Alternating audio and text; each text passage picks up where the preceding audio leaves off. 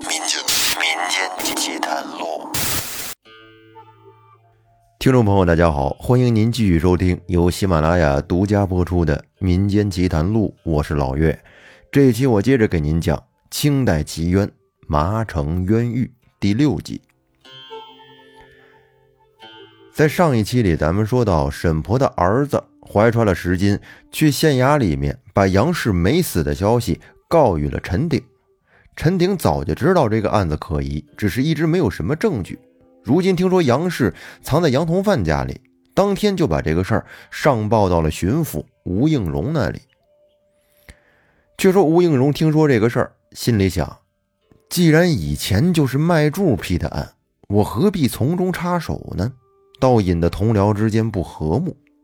杨氏躲在何处，既已知晓。料想此案是必然得翻案重审的，重审也由麦柱去审吧。想到这儿，吴应荣便让陈鼎直接上报总督麦柱。陈鼎心想，这个事儿先不能让麻城人知道。如果被人知道了，但凡有谁走漏了口风到杨同范那里，杨氏又抓不着了，这样这件案子还是没有办法解决。于是陈鼎便叫了从海宁带过来的两个贴身的仆役，微服至总督府。这个总督麦柱啊，已经是个岁数挺大的老头了，在公务方面，也就是应付事儿、应个景而已，并不想多事儿。此时呢，他正在赏玩新从湖北知城府弄到的一些。笔砚器具，哎，看看这个挺好，看看那个也不错，正在那欣赏呢。闻听说陈县令只带了几个奴仆前来，有要事商量，他早就心里有点不痛快了。我这玩的挺好的，你有什么事儿啊？大老远的过来，但是呢，又不好拒绝他，便只好从鼻子里面哼哼道：“说叫他进来。”陈鼎得到消息，早已经迫不及待地进入屋里。才问了好，他就直截了当的切入了正题。麦柱听说杨氏没死，而是藏在杨同范家，又细想到高仁杰判案的经过，他感到这个事儿办的呀，真是愚不可及呀。不过麦柱虽然发怒，但是又不好说什么。再说麦柱也有些庆幸高仁杰已经被贬至边境。若原案翻盘，查出高仁杰给他了许多贿赂的话，那么他的仕途务必也会蒙上一些污点。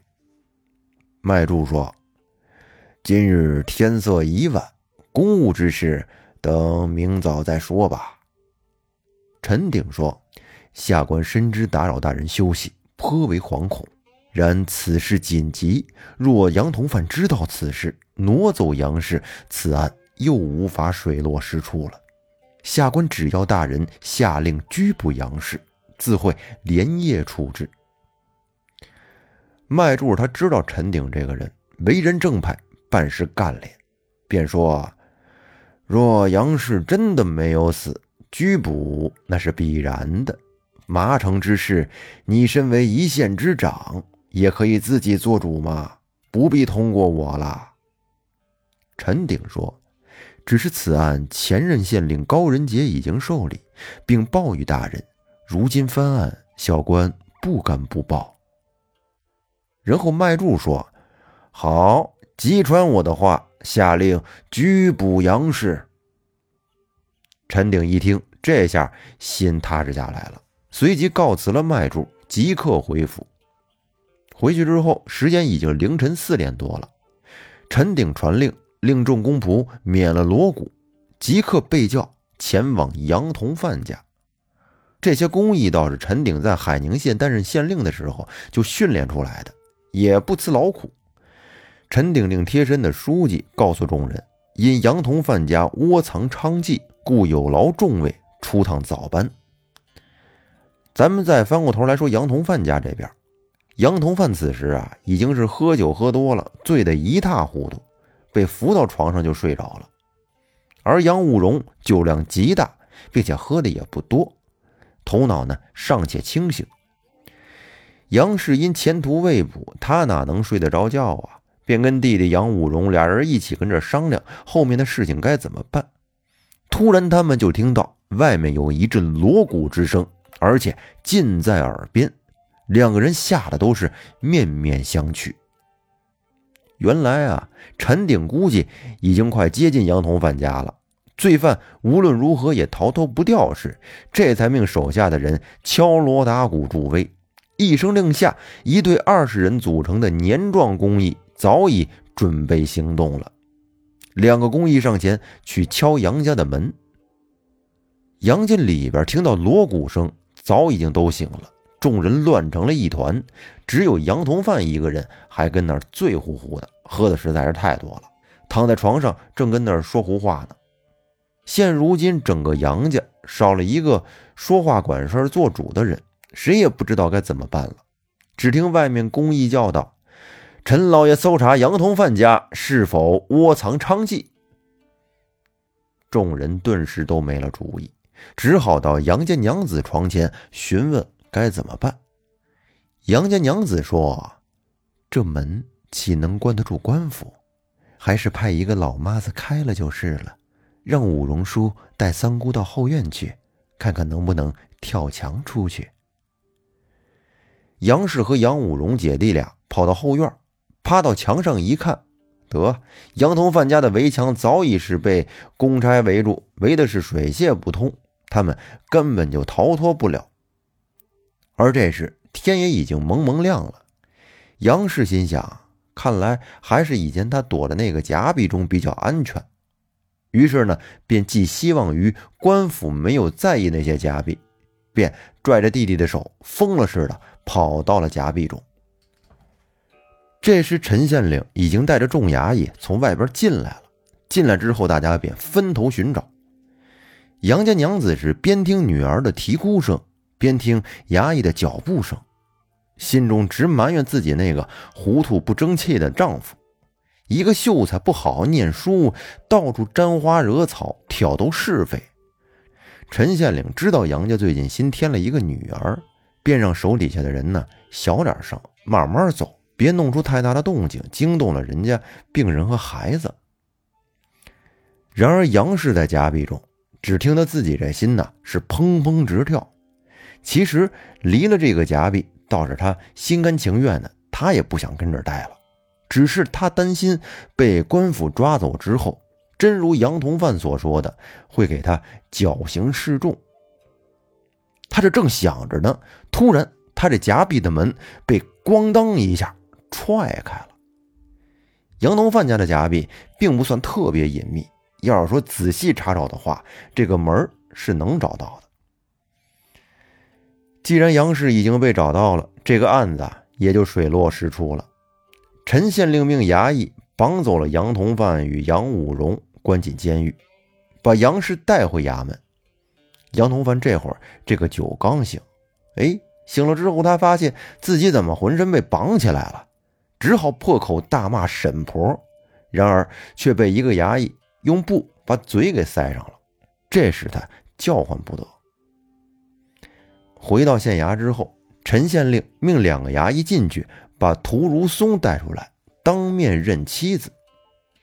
杨氏这会儿被吓得是面如土色，心跟那砰砰砰直跳，浑身就剩了哆嗦了。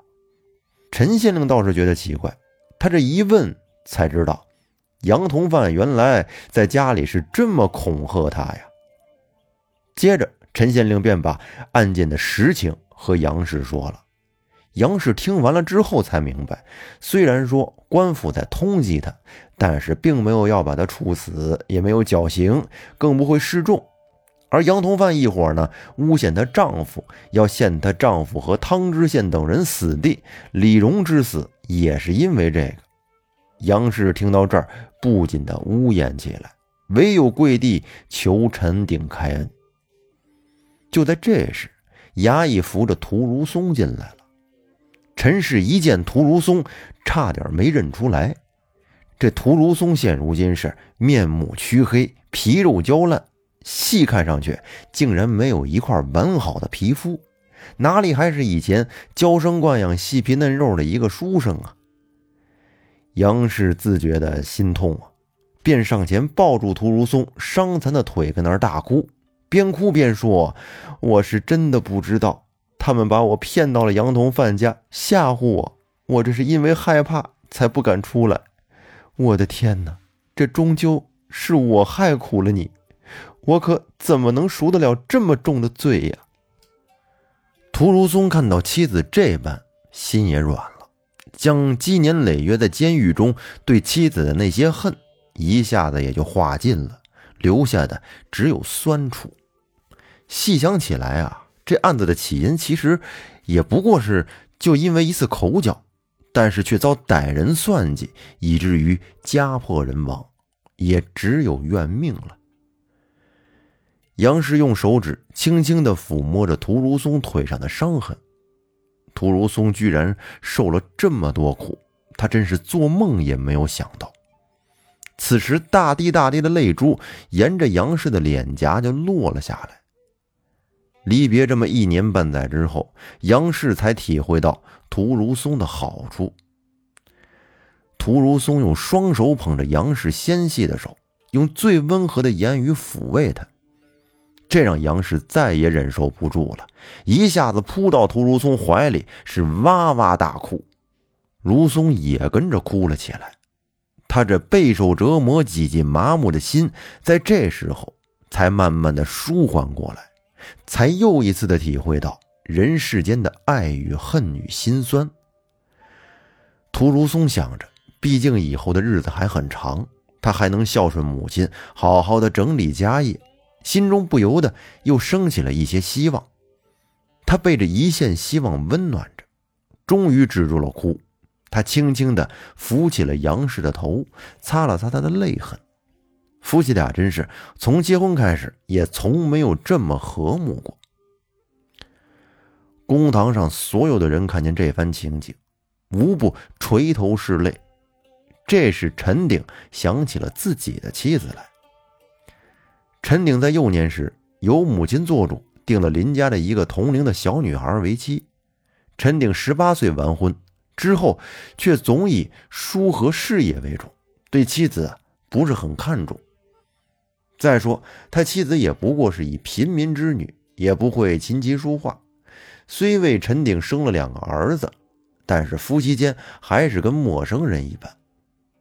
陈鼎于公务之外。背着妻子出入青楼的时候，而他的妻子却极守妇道，在家服侍婆婆、抚养儿子，除此之外，对其他的一切都不过问。陈鼎这时方体会到妻子的好处来。当时在场的人都和陈鼎一样，真是一家人有一家人的事儿，触景生情，竟然都觉得伤感起来。陈鼎说。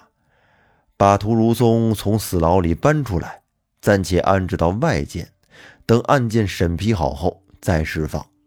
杨氏陪同屠如松到外间，夫妻俩好好聊聊。接着，衙役挑了一间最干净、最敞亮的单人牢房给屠如松住。一边，陈鼎遣人通报屠母与徐氏及汤应求家属，杨氏已经找到三名罪犯。不日会被释放。屠母与徐氏听到这个消息，真是欢天喜地，马上入监狱探望。徐氏带着女儿与李宪宗相见，自然是亲亲腻腻，恩爱异常。而谈到分离这许多的时间，各自的苦，又不禁的叹息。再说屠如松屋内，屠母去了之后，看到了儿媳妇，真是一肚子怨气呀。连正眼都不瞧一眼杨氏，只是抱着儿子大哭。杨氏则跪到屠母面前，求屠母饶恕，说：“从此以后，我会上服侍母亲，下陪伴丈夫，若有过失，任凭母亲处罚。”而屠如松也替妻子向母亲求情。屠母其实他不是一个铁石心肠之人，叹息说：“若非陈县令。”松儿或许已命归黄泉了，这是怎样补救都补救不了的，你知道吗？说完，便将杨氏揽入怀内，接着说：“我的儿，我也知道你年轻，以前没受过苦，淘气是自然的，只是从今以后改了就好。”杨氏是连连答应，说：“母亲之恩，孩儿死而不忘。”屠母想了想，与徐氏一起度过的艰苦岁月，又看了看皮包骨头的儿子与改邪归正的儿媳妇儿，真是悲喜各半。这时的心情，用言语真的是很难描绘。再说陈鼎一面派人上报吴应荣，吴应荣见此事已经水落石出，就将案卷连同奏章一起上报到了朝廷。屠如松的这个案子到此时便告一段落了。那么这期节目咱们就暂且先说到这儿，故事还没有完，后面又出事儿了。具体是什么情况呢？咱们下期接着讲。感谢大家的收听，再见。